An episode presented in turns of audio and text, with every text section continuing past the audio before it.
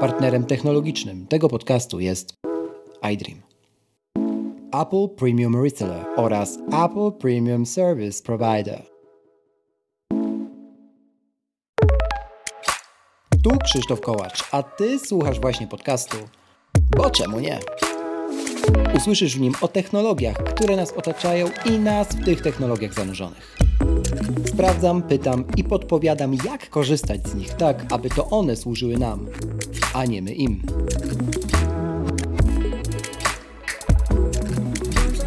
W dzisiejszym odcinku rozmawiam z Igorem Podgórskim, trenerem, podcasterem i filmowcem, który od lat pracuje na sprzętach Apple i uczy, jak robić jakościowe, po prostu dobre wideo. Zanim zaczniemy, proszę, zostaw opinię na Apple Podcast lub na Spotify. Twój głos ma znaczenie. Zaczynamy! Igor Podgórski, witam Cię bardzo serdecznie w Bo Czemu Nie? Chciałeś tutaj zagościć? No to jesteś. Witaj, Igorze. Cześć Krzysztofie, jest mi bardzo, bardzo miło. Mnie również, zwłaszcza, że temat, który dzisiaj poruszymy, jest tematem bardzo wdzięcznym, jeżeli chodzi w ogóle o osoby, które korzystają ze sprzętów Apple. No a Ty jesteś taką osobą, która już wiele, wiele lat na nich pracuje i zawodowo też no, nierozerwalnie jest z nimi jako filmowiec, szkoleniowiec i podcaster a, związana. To może standardowo na początek swoimi słowami chciałbym, żebyś opowiedział, bo ta Twoja historia, do niej oczywiście przejdziemy później, jest zawiła.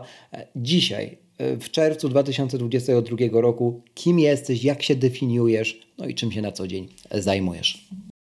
To, czym ja się zajmuję na, na, na dzisiaj, to jest w ogóle właśnie, tak jak słusznie też gdzieś tam podprogowo wspomniałeś, jest to wynik szeregu różnych sytuacji, które mnie spotkały przez ostatnie no, prawie dwanaście lat.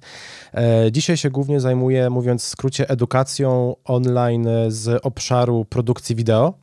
To myślę, że to jest takie, takie zdanie, które da wszystkim taki punkt wyjścia, e, czyli tworzę kursy online, tworzę treści do internetu w postaci podcastów, w postaci mhm. e, YouTube'a, na którego e, na ten moment dopiero co, co wszedłem.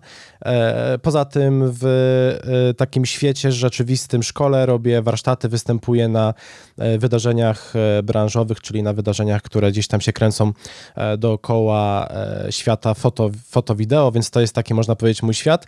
Ja jestem osobą, która zaczynała e, wchodzić w świat wideo, produkując filmy na zlecenie, mhm. głównie na potrzeby marketingu, B dwa B, tego typu sprawy, ale gdzieś tam z biegiem ostatnich lat właśnie skręciłem w stronę tej edukacji, bardziej poszedłem, w, się rozwijam w kierunku osoby, która, która właśnie tego uczy. Tych filmów produkuję już nieco mniej, ale też przez cały czas to robię, żeby, żeby nie wypaść z obiegu, bo jak tego uczę, to też oczywiście też przez cały czas muszę być na, być na czasie i myślę, że to jest fajny przykład, że ja jestem dość ciekawym przykładem tego, że można być w jakiejś branży, nie wykonując tej pracy w sposób taki, można powiedzieć, bezpośredni. Przeczytałem na Twojej stronie internetowej, swoją drogą bardzo, bardzo ładnie zrobionej, takie zdanie o Tobie, które zaczyna się od uczę robić lepsze filmy. Ta misja, wydaje mi się, Twoja, skierowana tutaj na ten aspekt edukacyjny, pomogła Ci połączyć ten background z, z całego życia? Dokładnie tak miałem. Właśnie moja historia się zaczęła w dwa tysiące dziesiątym roku, kiedy z przyjacielem odpaliliśmy portal internetowy. On się udał, potem padł. To jeszcze mhm. był bardzo taki, można powiedzieć, trudny czas dla startupów. Potem miałem agencję marketingową, potem byłem freelancerem, bo też w tej agencji nie poszło zbyt, zbyt dobrze.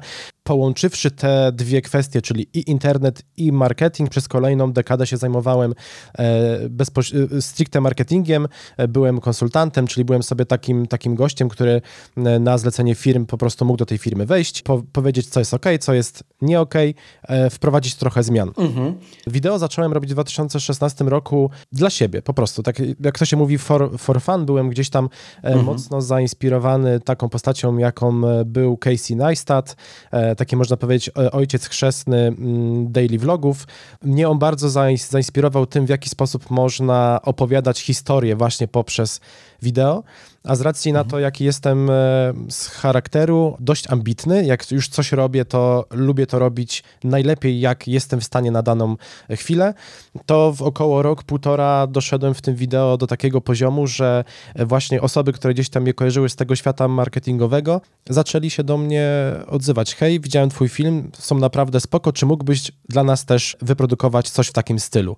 I tak mhm. z biegiem kolejnych lat, sześć siedem kolejnych lat sobie właśnie po, powolutku skręcałem, że tego marketingu robiłem coraz mniej, a coraz więcej produkowałem wideo, aż to wideo mnie pochłonęło tak na maksa. Ta ścieżka była może trochę pokręcona, ale jak na nią się spojrzy z góry i, i, i patrząc przez te ostatnie kilka lat, to ona też była bardzo naturalna, ponieważ te mhm. moje pivoty były oparte o coś, co się ze sobą wiązało, czyli właśnie internet, marketing, wideo. Z drugiej strony jesteś podcasterem. Pochwal się, jaki to podcast prowadzić i opowiedz mi trochę, bo to też zawsze pytam, jak już trafię na twórcę, dlaczego podcasty, słuchaj, no mówisz o tym, o tym wideo, o tej przyszłości, a jednak... E, masz rację e, w stu procentach i to też jest bardzo e, zabawna hi, historia, z której ja sam się śmieję, dlatego, że się specjalizuję w e, produkcji wideo, tego uczę, żyję tym światem kilka ładnych lat, a pierwsze, co zacząłem, to tak naprawdę właśnie robić, e, robić podcast, a to wynikało z tego, mm. że kiedyś z moim, z moim przyjacielem, jak jeszcze chwilę przed wybuchem pandemii w dwa tysiące dwudziestym roku, pomyślałem sobie, że chciałbym zrobić sobie taki dla testu live stream na Facebooku i czy on by chciał to też, też zrobić. Powiedział, że spoko i to miało być Taka, to miała być taka jednorazowa akcja.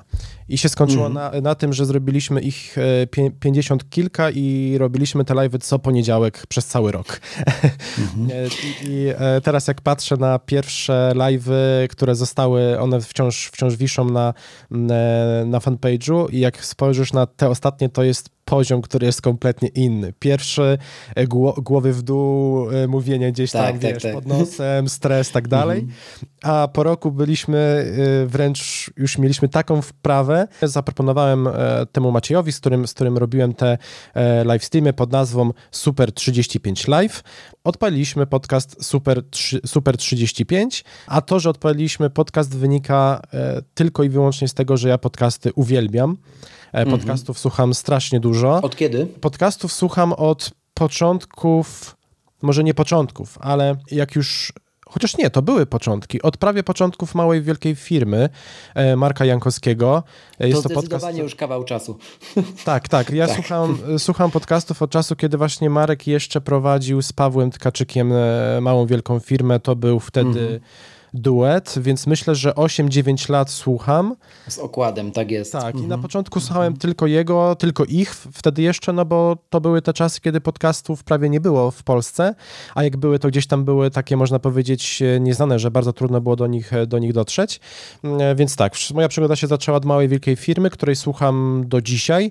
Dzisiaj też, mówiąc szczerze, trochę mniej, dlatego że że doszło wiele ciekawych e, innych podcastów, które jakby troszeczkę e, przejęły ten czas, czas, czas antenowy. Marka poznałem, znamy się, e, bardzo go szanuję i mam nadzieję, że też kiedyś będę miał przyjemność być gościem w jego podcaście.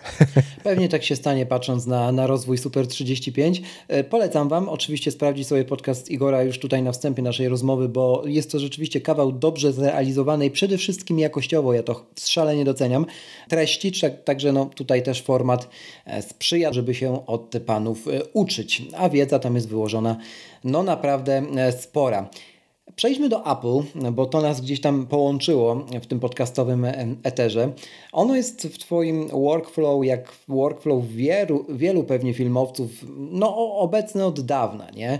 I e, chciałbym, żebyś mocno opowiedział też o tym, d- dlaczego właściwie Apple, to zadaję to pytanie każdemu z gości, ale też kiedy to się zaczęło, jaki był ten trigger i, i czy ty w twoim świecie filmowym, czy w świecie szkoleniowców rzeczywiście spotykasz osoby z Apple, czy przychodzą na przykład na Twoje kursy też osoby i robią wielkie oczy, ej, ale kurczę, czemu ja tego nie mogę zrobić na Windowsie? A może może? E, tutaj historia jest bardzo podobna jak do historii całej mojej osoby, czyli to jest po prostu trochę kwestia przypadku, a potem już konsekwencji.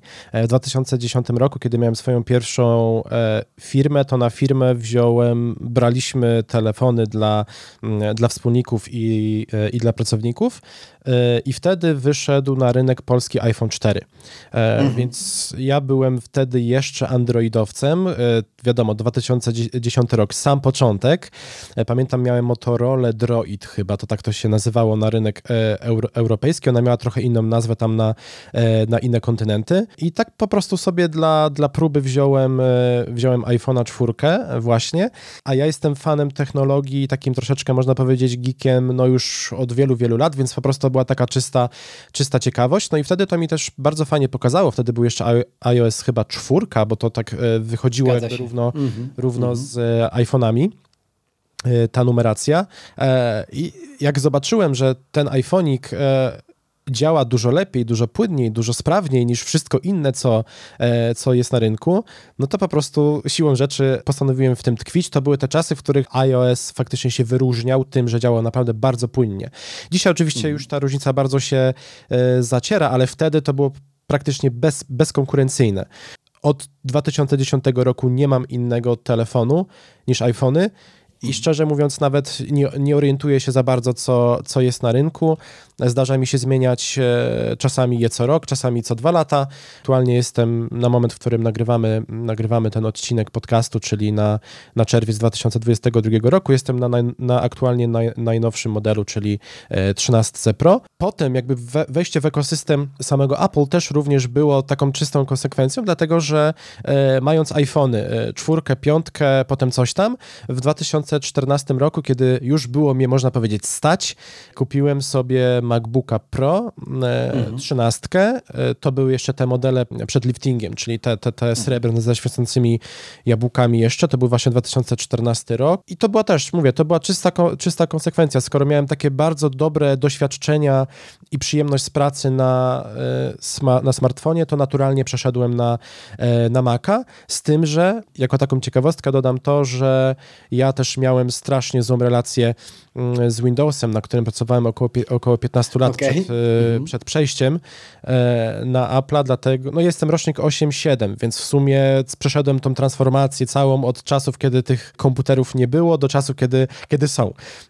Więc ja miałem peceta pierwszego w dziewięćdziesiątym dziewiątym roku, no to łatwo policzyć, że od dziewięćdziesiątego dziewiątego do, do dwa tysiące czternastego jest równo piętnaście lat. Moja relacja z Windowsem jeszcze w tych latach była już tak uciążliwa, że z tej desperacji, a jeszcze wtedy nie było mnie to stać, e, przeszedłem na, li, na, na Linuxa i od dwa tysiące dwunastego okay. do dwa tysiące czternastego mm-hmm. na laptopie miałem zainstalowanego Ubuntu, bo on był taki najbardziej konsumencki, najbardziej przyjazny i najbardziej mm-hmm. e, interfejsem przypominający macOS, aż w końcu przez te dwa lata udało mi się gdzieś tam e, odłożyć i Super. Kupiłem za okrągłe tam chyba pięć tysięcy złotych na tamte czasy właśnie tego, tego Maca. No właśnie, kupiłeś za tyle, za ile szybko nie kupimy, to jakby też trzeba się po ostatnich podwyżkach z tym pogodzić, raczej na lat wiele, niestety czy stety.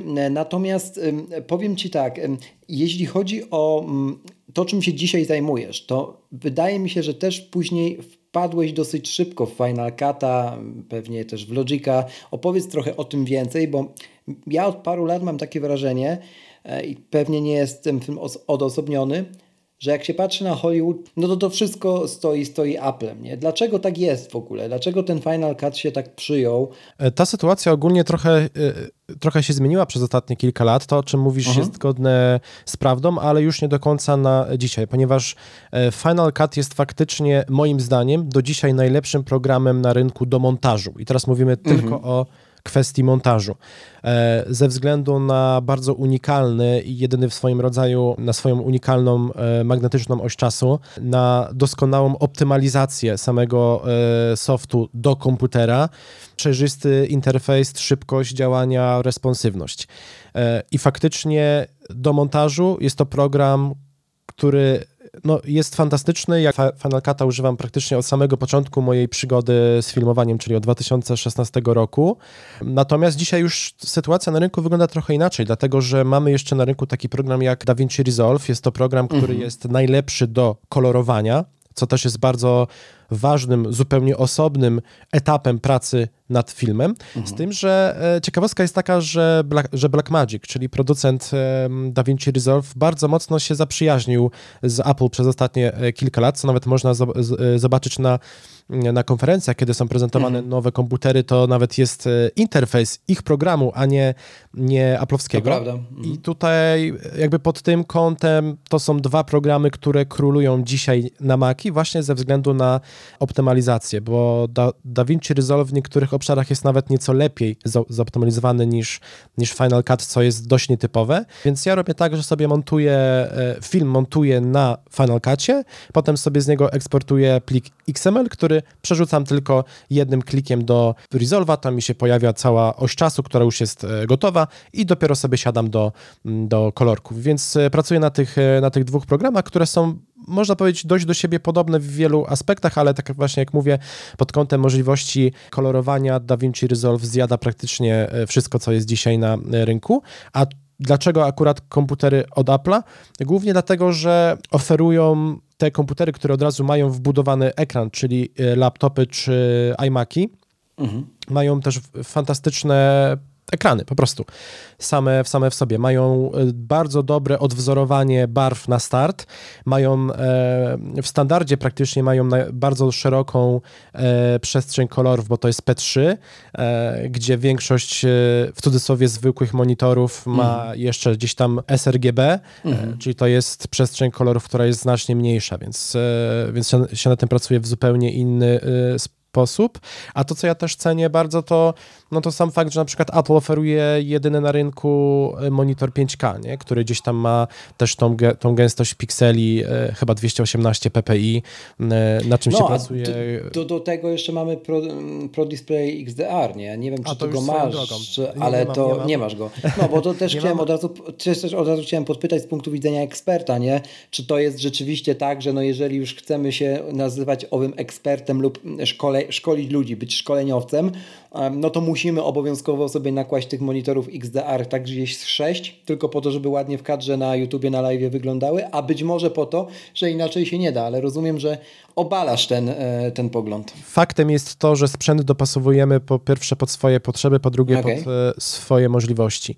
Dla dziewięćdziesiąt dziewięć przecinek dziewięć procent ludzi w Polsce, którzy, którzy się zajmują e, produkcją wideo, ten ekran jest e, overkillem, jak to się mówi. Mm-hmm. Po prostu jest, jest, jest niepotrzebny, bo znaczna większość ludzi dzisiaj i tak robi filmy do internetu, gdzie ta przestrzeń kolorów to i tak jest właśnie sRGB, który jest bardzo blisko rek siedemset dziewięć.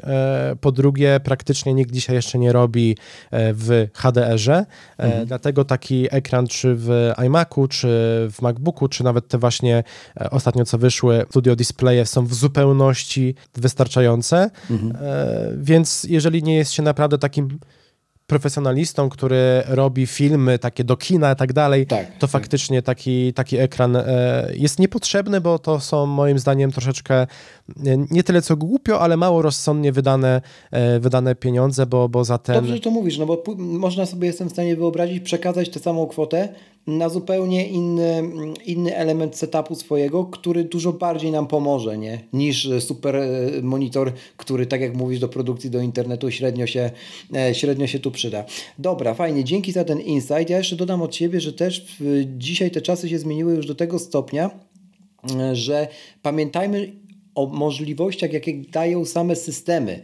Zarówno, zarówno o możliwościach, jakie daje iOS, jak daje iPadOS czy macOS. Tam proste przycięcie filmu nagranego iPhone'em no jest już możliwe trochę z defaultu, nie? Jakiś prosty, nie, nie chcę tego nazywać color gradingiem, ale no poprawa jakiś jakaś prosta poprawa wideo też jest już systemowo dostępna, co, o czym warto pamiętać, bo ma, mało osób o tym wie, że to jest aż na takim poziomie, na jakim jest dzisiaj.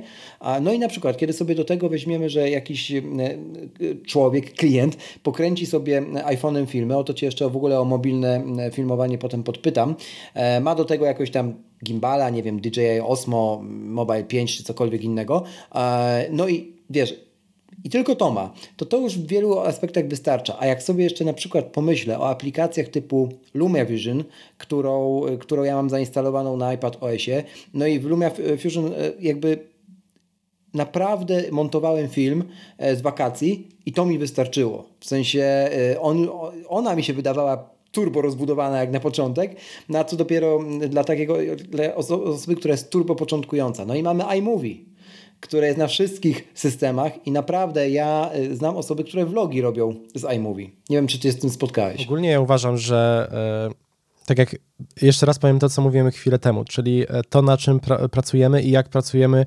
dostos- dostosowujemy pod swoje potrzeby.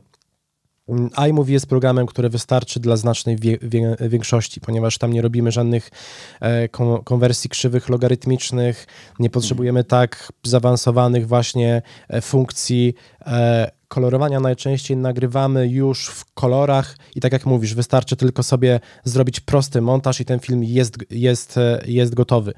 Te narzędzia takie bardziej zaawansowane są raczej przeznaczone do rynku e, profesjonalnego. Mhm. I mówiąc profesjonalnego, mam na myśli dla ludzi, którzy z tego e, żyją, czyli produkują wideo na, za, na, za, na zamówienie. Także i, iMovie jest super, e, rekomendowałbym go znacznej większości osób. A wracając do Luma Fusion, to faktycznie jest to dość z, zaawansowany program, ponieważ jest to, można powiedzieć, taki trochę odpowiednik e, Final Cut'a na, na iPada. Yy, więc tak, no, dopasowując yy, to, na czym się pracuje pod swoje potrzeby, yy, najczęściej ten najprostszy program wystarczy w zupełności. Przejdźmy do tego, czym się zajmujesz na co dzień. Ja pamiętam, jak Karol Paciorek zaczynał swojego vloga trzydzieści pięć milimetrów, to było lata temu. Wtedy jeszcze istniał Apple Block T V, Włodek z Pawłem Nowakiem mówili o Macach. To zupełnie inny świat, zupełnie inne czasy polskiego YouTube'a. No ale wtedy miałem wrażenie, że yy, niewielu chciało się tak naprawdę uczyć. Nawet na, biorąc pod uwagę, że Karol bardzo się angażował, no to te, to filmowanie nie było aż tak popularne, nie? No chyba, że liczymy w to takie standardowe rzeczy jak komunie, wesela, et cetera. No z tym wtedy się filmowiec kojarzył. Takie czasy.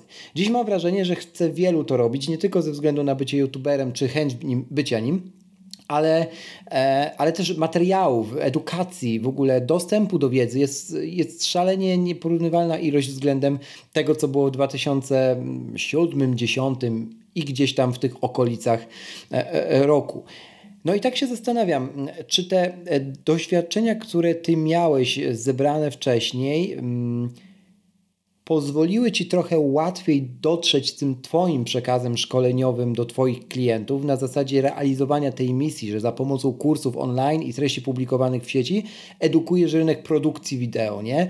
Czy, czy to jest tak, że ty zaczyna, masz wrażenie, że zaczynałeś z tego samego poziomu i musiałeś się szukać, czym się tutaj wybić? Czy to po prostu miałeś wcześniej już pomysł, bo miałeś właśnie ten background i wybrałeś sobie jakąś jedną grupę docelową? Jak, jak to było tak z punktu widzenia, wiesz, celowania tego biznesu, nie?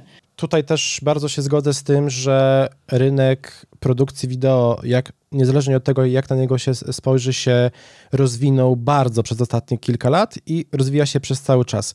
A to wynika moim zdaniem z dwóch rzeczy. Pierwsza rzecz to jest taka, że YouTube sam w sobie się sprofesjonalizował. Dzisiaj już większość kanałów, nawet jeżeli robi coś na poziomie bardzo podstawowym, robi to mimo wszystko na aparacie z wymienną optyką, tego typu sprawy. Więc to już ma wpływ samo, samo w sobie. A druga rzecz, e, która miała na to wpływ moim zdaniem, to właśnie niski próg wejścia. Czyli dzisiaj mamy naprawdę dobrą jakość w kieszeni, w postaci właśnie takiego e, iPhone'a. Aparaty czy kamery są coraz tańsze i są coraz łatwiejsze w obsłudze, więc de facto specjaliści się wyróżniają tym, że robią coś na poziomie pro, czyli ten obraz wy- wygląda trochę jak w kinie, natomiast to wcale nie znaczy, że ktoś, kto na tym się nie zna i nie ustawi sobie czy aparatu, czy kamery na poziomie takim bardzo podstawowym, że też nie wyciągnie z tego efektu znacznie lepszego, niż jeszcze można było to robić właśnie te, nie wiem, cztery, pięć, sześć, osiem lat temu. Więc e, rozwój samego rynku. Producenci sprzętu też bardzo to zauważyli i to widać, że wszystko jest tańsze, e, jest łatwiejsze w obsłudze, jest łatwiej dostępne i oferuje już dzisiaj profesjonalne moż- możliwości, których jeszcze nie było parę lat temu. Dzisiaj się kupi aparat za dziesięć tysięcy i on już nagrywa vlogu, już nagrywa w dziesięciu bitach, jeżeli chodzi o e, kolory. Kiedyś to trzeba było albo wydać dziesiątki tysięcy, albo w ogóle się nie dało, nie? Więc to jest mm-hmm. właśnie to, że sam rynek ma bardzo, bardzo duży wpływ na to, że to idzie do przodu, a ludzie, jeżeli to widzą, że da się coś zrobić w sposób nie do końca jakoś bardzo drogi, w miarę łatwy i efekty są naprawdę mega fajne, to czemu by właśnie w to, to nie iść? Ty po prostu próbujesz, pomyl mnie, jeśli się oczywiście mylę, próbujesz pokazywać, zwłaszcza młodym, którzy chcą na przykład wchodzić na YouTube'a, ten warsztat z punktu widzenia dobrego oka, a niekoniecznie z punktu widzenia kupowania Reda, bo M K B H D używa Redów i jak nie kupisz Reda, to w sumie zapomnij o te- technologicznym YouTubie, nie? Tak jest. E, ogólnie podałeś bardzo fajny przykład, bo Marek jest jeden z największych, największych youtuberów, jeżeli chodzi o świat, świat technologii. Pracuje właśnie na kamerze typu Red. Teraz przeszedł na Reda Raptora, który kosztuje sama, sama puszka, czyli same, same body, sam mózg kosztuje chyba na polskie ze sto trzydzieści tysięcy, a do tego jeszcze szkła, dyski i tak dalej, więc taki, taki setup nam się rozrasta tak lekko do dwóch stówek, ale on też sam o tym mówi, że to jest, że to jest overkill, że on jakby łączy miłość do technologii z miłością do wideo i dlatego idzie w taką stronę. Z naszego polskiego podwórka, zresztą osoba, która była twoim gościem, który jest mocno jakby też kojarzony, Bartek, jak dobrze pamiętam. Mhm, Bartek Zawisza, tak jest, nie antyfan. On, mhm. e, on pracuje teraz chyba na G H sześć mhm. e, i to jest, a, to jest aparat, który pewnie też kosztuje około, około dyszki. Jest wystarczający, bo mhm. e, właśnie o to, o to chodzi, że dopasowujemy sprzęt pod siebie, co chcemy tym sprzętem e, wykonać, bo M K B H D tak naprawdę mógłby nie robić na Redzie w osiem K, tylko mógłby robić na Canonie R pięć, też w, ra- w rawach, też w dwunastu bitach, też w osiem K i dla widza ten obraz by wyglądał praktycznie tak samo. Tylko widzisz, właśnie to jest ta miłość do tego, że on akurat w taką, w taką stronę idzie. Natomiast wcale nie trzeba właśnie, tak jak mówię, wydawać tych, tych dwieście tysięcy na to, żeby... Zresztą umówmy się, Markus, Markus zaczy, zaczynał przecież w czasach, kiedy nie było takich kamer, nie było takich redów dla konsumenta zwykłego, dostępnych, no nie? A mimo tego doszedł tu, gdzie doszedł, no czyli wiesz, no, nie wywindował go tam drogi sprzęt, bo jak miał naście lat, to go po prostu nie było, nie? Zawsze to mi się tak z tyłu głowy pojawia i tak samo jest z podcastami i ze wszystkim innym, no nie wiem, z Formułą jeden też, gdzie kierowcy, którzy dzisiaj mają po trzydzieści kilka lat, zaczynali w czasach, których nie mieli takich maszyn, nie? Gdyby nie talent, taki czysty talent, no i trochę szczęścia, wiadomo, to by nie byli tu, gdzie są, nie? Warto pamiętać o tym. Tak, on, on, pracuje na, on pracuje na Redzie dlatego, że zbudował taki kanał, a nie zbudował Dokładnie. taki kanał, bo pracował na Redzie, nie? Dokładnie, to jest właśnie tak. konsekwencja i efekt jego pracy. E, więc więc tak, to, tak to wygląda. I naprawdę ten obraz będzie fantastyczny, jeżeli też mamy dobre światło, bo też dużo ludzi zapomina o tym, że to światło rysuje no tak, i tak. tworzy ten mhm. obraz. Osoba, która się na tym zna, na aparacie e, za dziesięć tysięcy, ale ze światłem i z umiejętnością pracy z tym światłem zrobi film, który będzie wyglądał dużo lepiej niż ktoś, kto będzie chciał zrobić film na Redzie za sto dwadzieścia koła bez światła.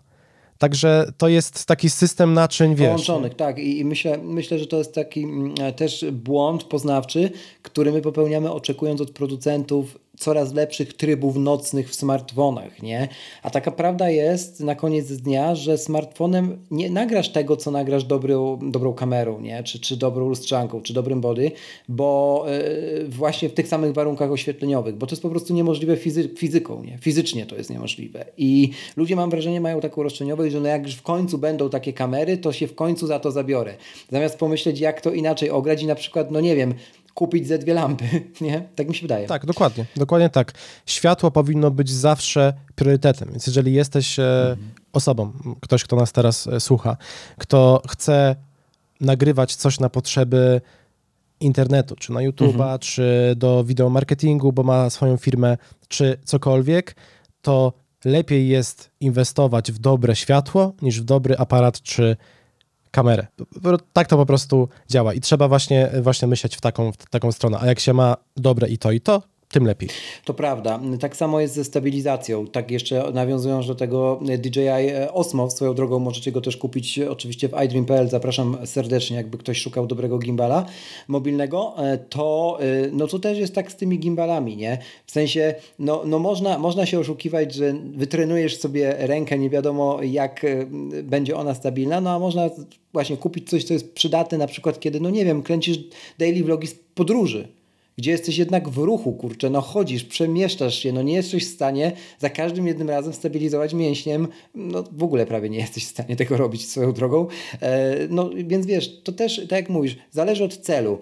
Tak jest, tak jest. Też widać bardzo często, że ci tiktokerzy, tiktokerzy, którzy są bardziej ogarnięci pod tym kątem właśnie, albo e, widać, że mają jakieś lampy, bo to czasami się widzi na, e, tak. na oczach, albo po prostu wykorzystują światło dzienne, co ja bym też bardzo e, rekomendował, ponieważ jest za, za darmo, jest bardzo dobrej jakości e, i znacznie łatwiej jest pracować z takim światłem, które nam, nam, nam daje dzień. Więc nawet jeżeli nie macie, nie macie budżetu na, e, na lampy wcale, a tym bardziej na na te dobre, to też wykorzystujcie po prostu dzień. Mówi się, że kamera jest przedłużeniem mózgu łamane na oka twórcy, nie? Ty tego uczysz też na swoich szkoleniach, bo dosyć szeroko o tym też opowiadałeś w jednym z odcinków Super trzydzieści pięć.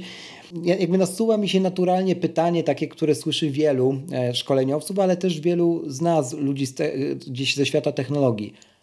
Wystarczy talent, nie? Czy Czy lepiej zacząć, trochę już odpowiedziałeś wcześniej, od tego, żeby ten talent mógł się wyrazić, czytaj, od, od sprzętu. Jak do tego podejść, tak logicznie, nie? Zacznę od tego, że ja osobiście uważam, że znaczna większość ludzi, która się zajmuje produkcją wideo, nie, nie nadaje się do tego. To jest, mhm. to jest raz, to jest bardzo taka teza, kontrowersyjna. Można powiedzieć, i kontrowersyjna i dość mocna, ale, oni te, ale dla takich osób też jest miejsce na rynku, bo są to osoby, które robią jakieś bardzo proste filmy, których produkcja mhm. się sprowadza do tego, że wyceluje obiektywem w coś lub w mhm. kogoś, wciskam rek, potem to składam we właśnie e, w cały film i tyle.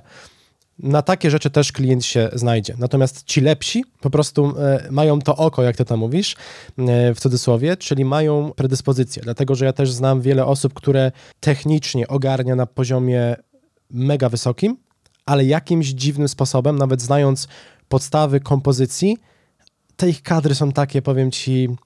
zwyczajne. W sensie nie myślą, nie myślą montażem. Tak, też, ale też mam na myśli teraz głównie e, kompozycję kadru, która jest jednym z najważniejszych elementów pro, produkcyjnych, że to, jak się rozkładają te, te elementy, które są w kadrze, jest kluczem do tego, aby być w stanie zrobić mhm. film e, przeciętny, po poprawny lub przepiękny, nie? Mhm. I, I tak jak mówię, ja osobiście uważam, że większość ludzi nie ma predyspozycji, co automatycznie nie oznacza, że nie ma dla nich, dla nich miejsca, co też jest mega fajne, ponieważ ci lepsi są lepsi, a więc e, mają wyższe stawki, gdzieś tam ten, ten rynek się rozwija w kilka stron i to jest coś, co mnie bardzo, bardzo fascynuje w produkcji wideo, właśnie dlatego, że nie dość, że dzieje się to, co teraz powiedziałem, to druga rzecz jest taka, że on, że rynek produkcji wideo jest wyraźnie podzielony na e, segmenty, czyli mamy właśnie kogoś, kto e, jest montażystą i robi tylko to, mamy kogoś, kto jest operatorem, czyli tylko produkuje. Mamy kogoś, kto zajmuje się tylko kolorami, kogoś, kto zajmuje się tylko dźwiękiem, kogoś tylko od dronów.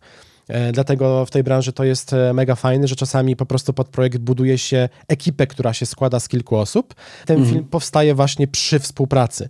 Natomiast no, ewenement, ewenementami są trochę tacy ludzie jak my, którzy pracują w tak zwanym modelu one man army, czyli jestem w stanie zrobić na przyzwoitym poziomie wszystko sam od A do Z. I to jest właśnie model, który powstał dość niedawno i to jest model, który, na którego powstanie właśnie pozwoliło to, co dzieje się na rynku. Czyli mamy dzisiaj aparaty, które nagrywają w rawach, w logu, w dwunastu bitach, mają autofokus, który jest niezawodny. Jeszcze kilka lat temu no nie było mhm. na to szans. Trzeba było mieć osobę, która była odpowiedzialna tylko za ostrzenie. A dzisiaj, wiesz, masz autofokus, który ci chwyci sam na twarz i otrzyma, nie? Ja sobie tak przypominam, jak ostatnio oglądałem dokument, który wydało Apple z okazji tegorocznego święta Gwiezdnych Wojen. On się nazywał Skywalker Sounds, o właśnie studiu Lucasa, o tej samej nazwie.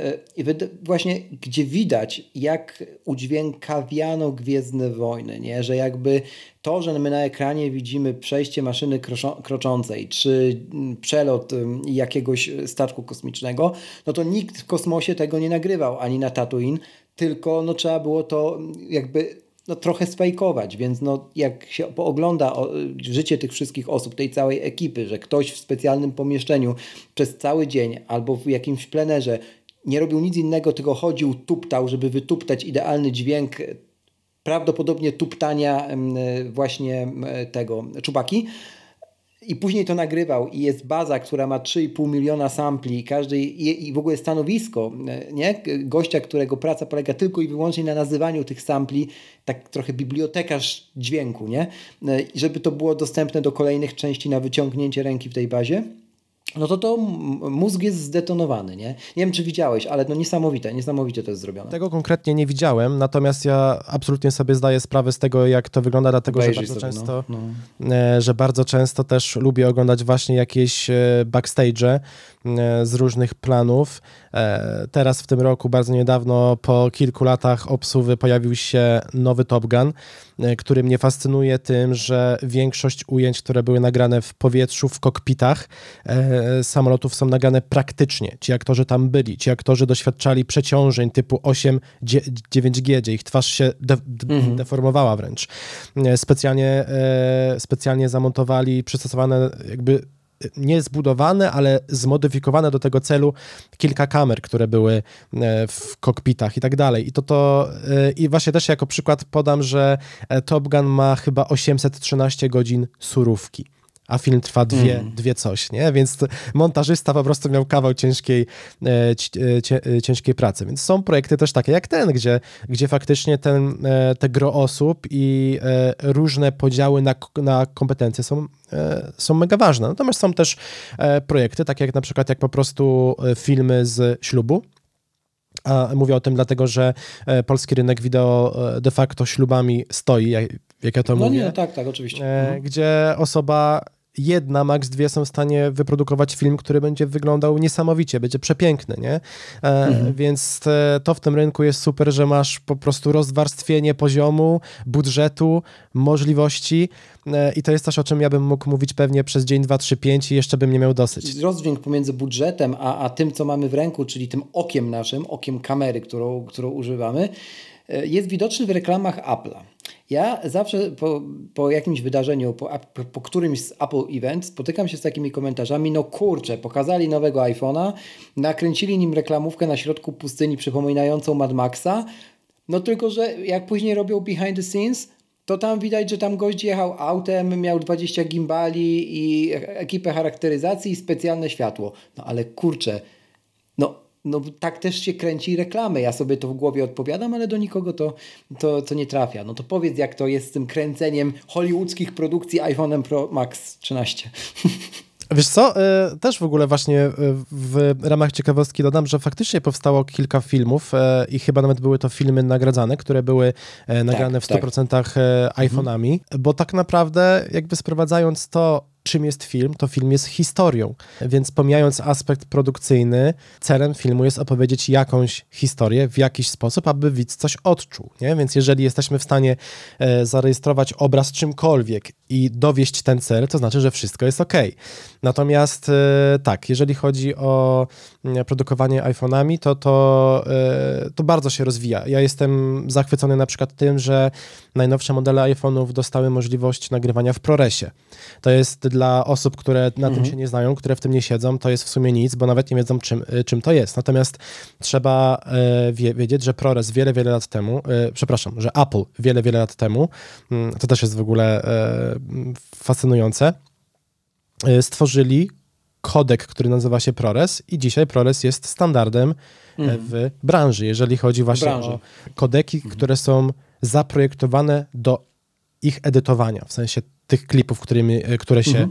które się wyprodukuje i kamery typu Arri, Red, Blackmagic mają natywnie licencję mhm. ProResa, więc jeżeli nie, nie nagramy w ichnym ko- kodeku typu Arri RAW, typu B RAW czy tam Red Code RAW, to możemy wszystko nagrać, nagrać w ProResie, który jest sta- standardem, który nie dość, że dowozi bardzo dobrą jakość w takim sztywnym pliku, a dwa jest niezwykle przyjazny do tego, aby edy- edytować nawet na komputerze, który jest nieco, nieco słabszy.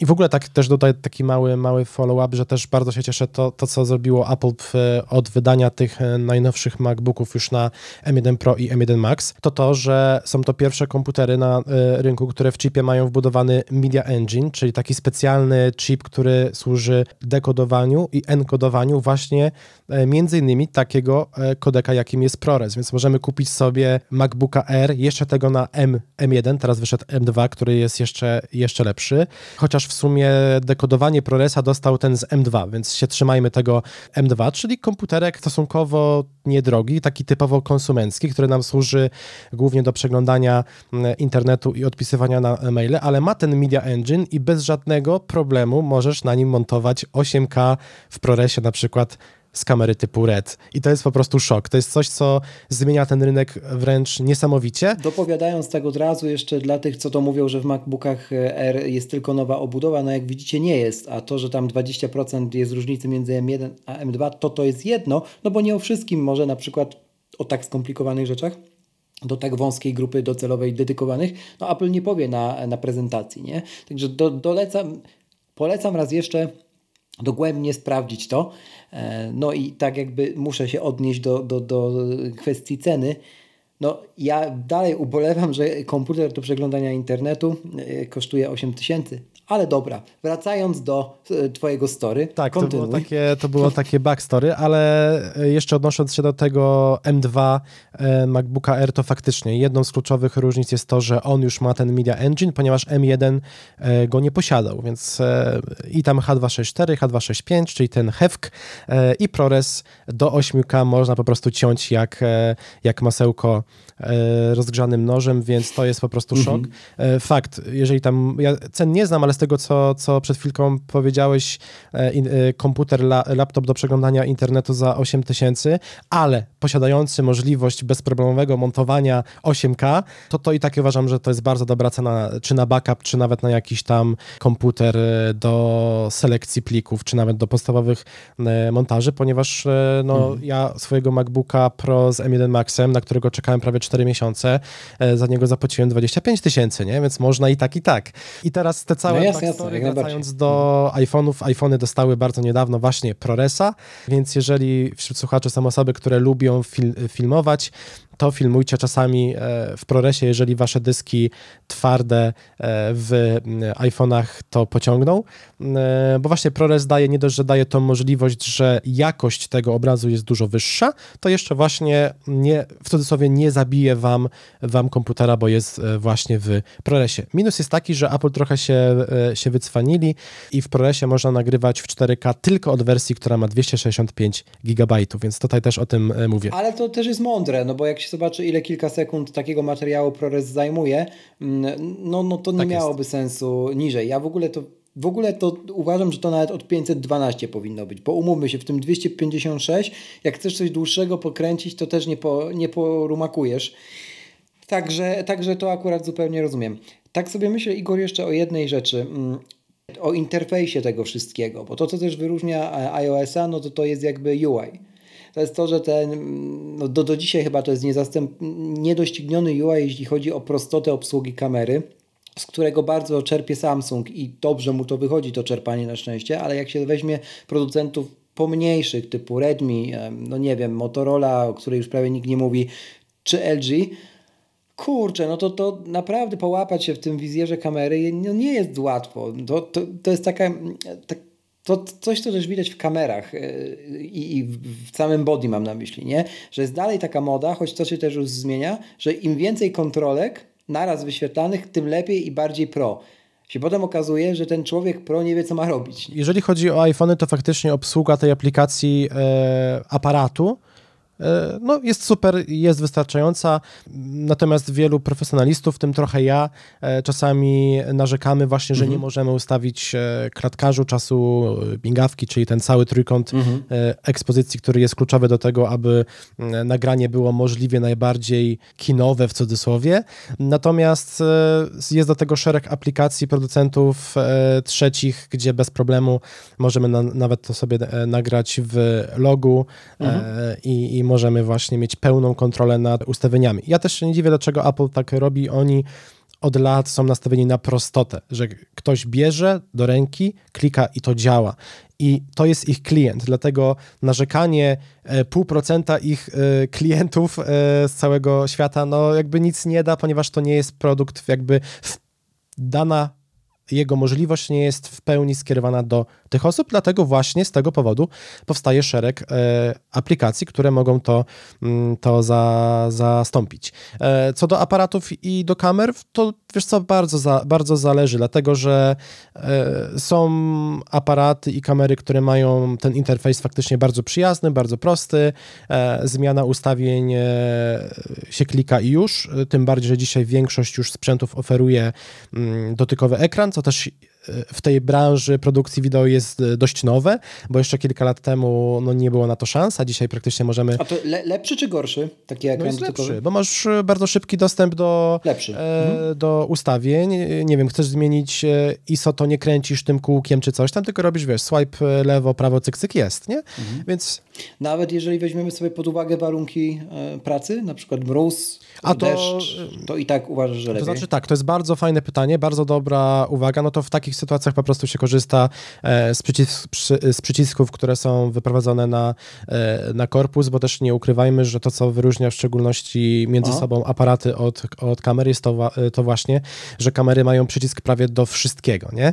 E, więc e, okay. więc też, też to po to jest, żeby być w stanie bardzo szybko za pomocą przycisku mhm. nanieść zmianę, tym bardziej w branży takiej typowo reportażowej, gdzie nie mamy e, trzech minut na to, żeby się rozstawić, ustawić wszystko jak trzeba i tak dalej, tylko ten czapek pyk i już, no bo właśnie I, się i dzieje. I w tym momencie wjeżdża uaktualnienie softu ogóle, nie? wyświetlacza do tak, tak, tak, tak, tak.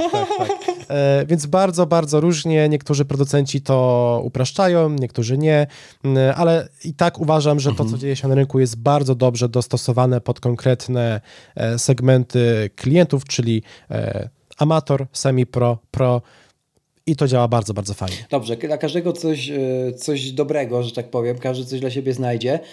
To jeszcze jedna rzecz, tak już tytułem końca, która mnie gdzieś tam zapadła po słuchaniu twojego podcastu. Ty lubisz mówić o takim zjawisku, które nazywane jest ja mam swój styl. I to mocno przebija się w instagramowych, tiktokowych i różnych tego typu przykładach twórców, którzy później wchodzą właśnie w jakieś bardziej profesjonalne produkcje albo zakładają swojego YouTube'a, albo w ogóle chcą coś robić z wideo, no bo się w nim zakochali. No i popełniają trochę tak metodą wyuczonej bezradności te same błędy, no argumentując to tym, że no przecież mają taki styl. Jak nie dopuścić głowy do wpadnięcia w tę pułapkę?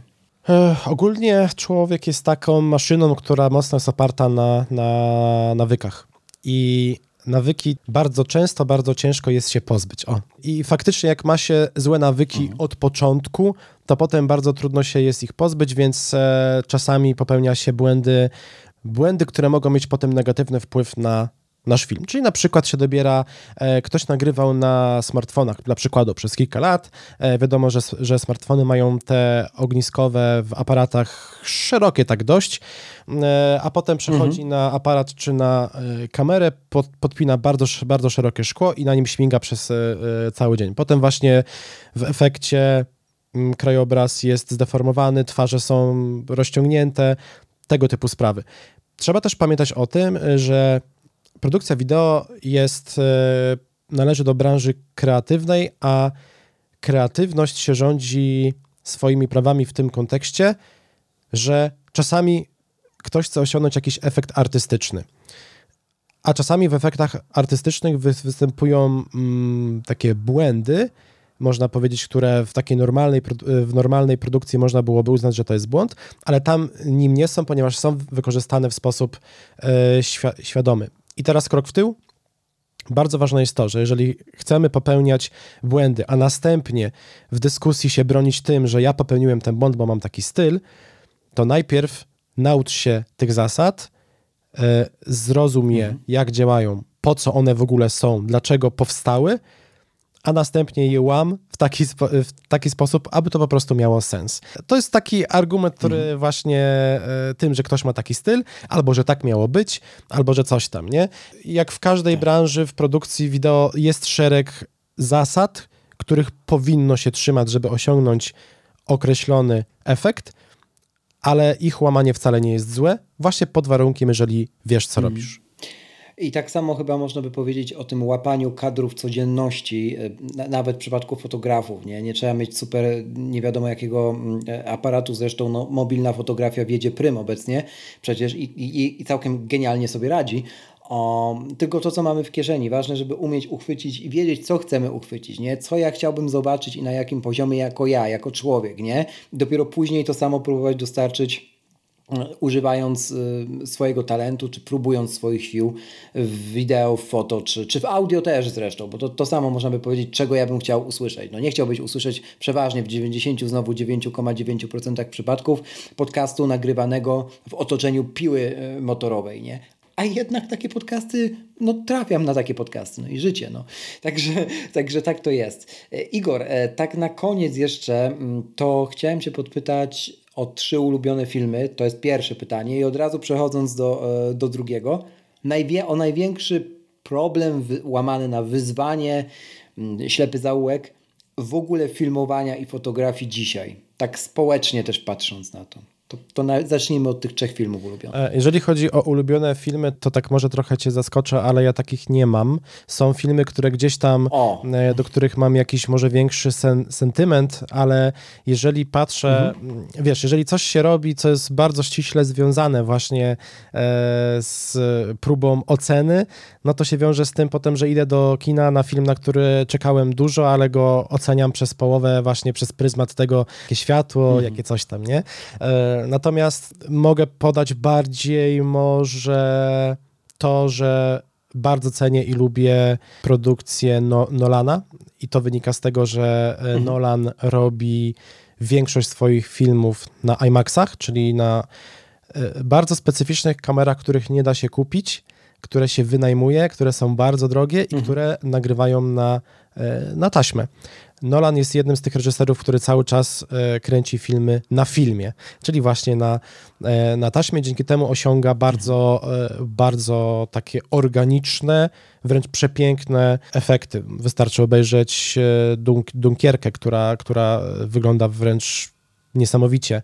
Teraz niedawno wyszedł Tenet, który też jest bardzo specyficzny produkcyjnie, więc gdybym miał, nie, nie jestem w stanie wskazać konkretnego filmu, ale myślę, że filmy tego reżysera Jasne. się charakteryzują czymś, co mnie osobiście bardzo gra. Ja mhm. działając w przestrzeni typowo cyfrowej, bardzo dążę do tego, aby pracując na sprzęcie cyfrowym osiągać efekty, które są zbliżone do tego właśnie, jak wygląda film. Jako film mam na myśli właśnie na, nagrywanie na taśmie. E, właśnie ze, ze względu na to, że jest ten taki bardzo charakterystyczny grain, to ziarno, taki bardzo miękki, ale jed, jednocześnie ostry, mm, ostry look. E, te światło w najjaśniejszych partiach się rozlewa w zupełnie inny sposób. Nie ma takiego załamania, że nagle jest czysta biel i zero, zero detali, tylko jednak jest to takie bardzo, bardzo płynne. E, więc gdybyś wskazał pewnie e, produkcje wyprodukowane na filmie z ostatnich trzech czterech lat, to, bym, to ja bym mógł po prostu powiedzieć, że to są fajne filmy, nie? Bo ja bardzo często filmy oceniam mm-hmm. przez pryzmat mm-hmm. backstage'owy, więc bardzo specyficznie. To to wyzwanie. Wyzwanie dla całej branży, no, tak społecznie patrząc, z Twojego punktu widzenia. Wyzwaniem dla branży, jeżeli oceniam branżę swoją, czyli e, branżę profesjonalnej produkcji no. wideo, jeszcze raz e, pod, podkreślę, że ja rozróżniam amators, amatorską część i profesjonalną w tym kontekście, że tutaj ktoś to robi dla fanów, tutaj ktoś za, e, za to bierze hajs, nie? Bo wiele osób słowo e, profesjonalne rozumie mhm. jako pod kątem poziom, poziomu, wiesz, max, nie? Natomiast jeżeli ktoś jest tak. profesjonalistą, zgodnie z e, definicją tego słowa, to jest osoba, która bierze za to pieniądze. Wyzwaniem dla branży profesjonalnej jest niski próg wejścia, jaki właśnie jest dzisiaj. Czyli to, że okay. dzisiaj mm-hmm. fotografem i, fi- i filmowcem może być prawie każdy, ponieważ jest takie, mm, po- takie powiedzonko, z którym ja się bardzo zga- zgadzam, czyli najlepsza kamera czy aparat, e, jaki istnieje na świecie, to jest ten, który masz aktualnie przy sobie. No bo nie, mhm. nie, nie zarejestrujesz no czegoś, tak, tak. Jak, jak, jak nie masz czym, nie? A jakby w, tą, jakby w to powiedzonko bardzo mocno właśnie się, się wpasowuje to, że dzisiaj prawie każdy z nas ma e, smartfona. Te smartfony nagrywają coraz lepiej, e, mają... de facto pokonują i aparaty, i aparaty, i kamery pod kątem rozpiętości to, tonalnej, dlatego że software'owo tam nagrywają w H D R ze i bardzo często już nawet się spotykam z tym, że nawet jak ktoś produkuje film profesjonalnie, to szereg bardzo konkretnych ujęć właśnie robi na przykład na iPhonie w ProResie, dlatego że wie, że jego aparat czy kamera nie uciągnie tej rozpiętości. Dla tych ludzi, którzy może nie wiedzą, czym to jest, to jeżeli na przykład jesteś w pomieszczeniu i nagrywasz na wprost okna, to jeżeli rozpiętość tonalna jest, jest niska, to będziesz widział wszystkie detale, które są w mhm. środku, ale na zewnątrz będzie już biel. A dzisiejsze smart, smartfony na przykładzie iPhone'a mają software'owo, nagrywają kilka ujęć e, tego samego i potem to spinają w całość, że nagrywając właśnie w pomieszczeniu, na ujęciu będzie widać wszystko, co było w środku i na zewnątrz. I to jest wyzwanie dla nowoczesnego sprzętu, nawet profesjonalnego, ponieważ kamery, które są w stanie to udźwignąć, potrafią kosztować bardzo dużo. Tyle, co dobre auto czy fajne mieszkanie. W produkcji wideo się nie liczy tylko sam mhm. obraz, tylko właśnie się liczy ko- kompozycja kadru, liczy mhm. się ruch kamery, liczy się sam kolor. Jest wiele elementów, które się składa na efekt. I jeżeli jesteśmy dobrzy lub bardzo, do, bardzo dobrzy lub przynajmniej poprawni w tych wszystkich, jesteśmy, można powiedzieć, na przedzie tego, tego wyścigu, czego wszystkim wam życzę. Ja też wam bardzo serdecznie życzę tego dobrego oka do otaczającego nas świata, bo to nie tylko oko filmowca, ale myślę, że tak życiowo, trochę filozoficznie kończąc, dobre oko do zauważania tych momentów chwili, tego tu i teraz, no jest przydatne w, każdym, w każdej pasji, w każdej branży, a jeśli już bierzecie się za filmowanie, to polecam jeszcze raz zacząć od też podcastu Super trzydzieści pięć prowadzonego przez Igora i jego dobrego przyjaciela. Od odcinka, w sumie ja bym mógł polecić odcinek z siedemnastego marca, czy filmowanie jest łatwe? To tak zostawiając jako pytanie retoryczne na koniec tego odcinka, odpowiedź znajdziecie tam. Tobie, Igor, bardzo, bardzo dziękuję za czas Twój, bo wiem, że jest cenny, za uwagę i myślę, że jeszcze będzie okazja, żeby zrobić follow-up do naszej wspólnej, gdzieś tam wkrótce rozpoczynającej się przygody. Trochę uczenia mnie pewnych rzeczy, tak spoilerując. Zobaczymy, co z tego wyjdzie. Jak wyjdzie coś dobrego, to na pewno wrócimy. Nagramy może jeszcze coś u Ciebie czy u mnie w przyszłości. Dzięki, Igor. Było mi bardzo miło. Dziękuję. Raz jeszcze, na koniec, żeby nie umknęło. Przypominam, zostaw w Apple Podcast oraz na Spotify taką liczbę gwiazdek, jaką uznasz za stosowne. Do usłyszenia w kolejnym odcinku, a za dziś bardzo dziękuję.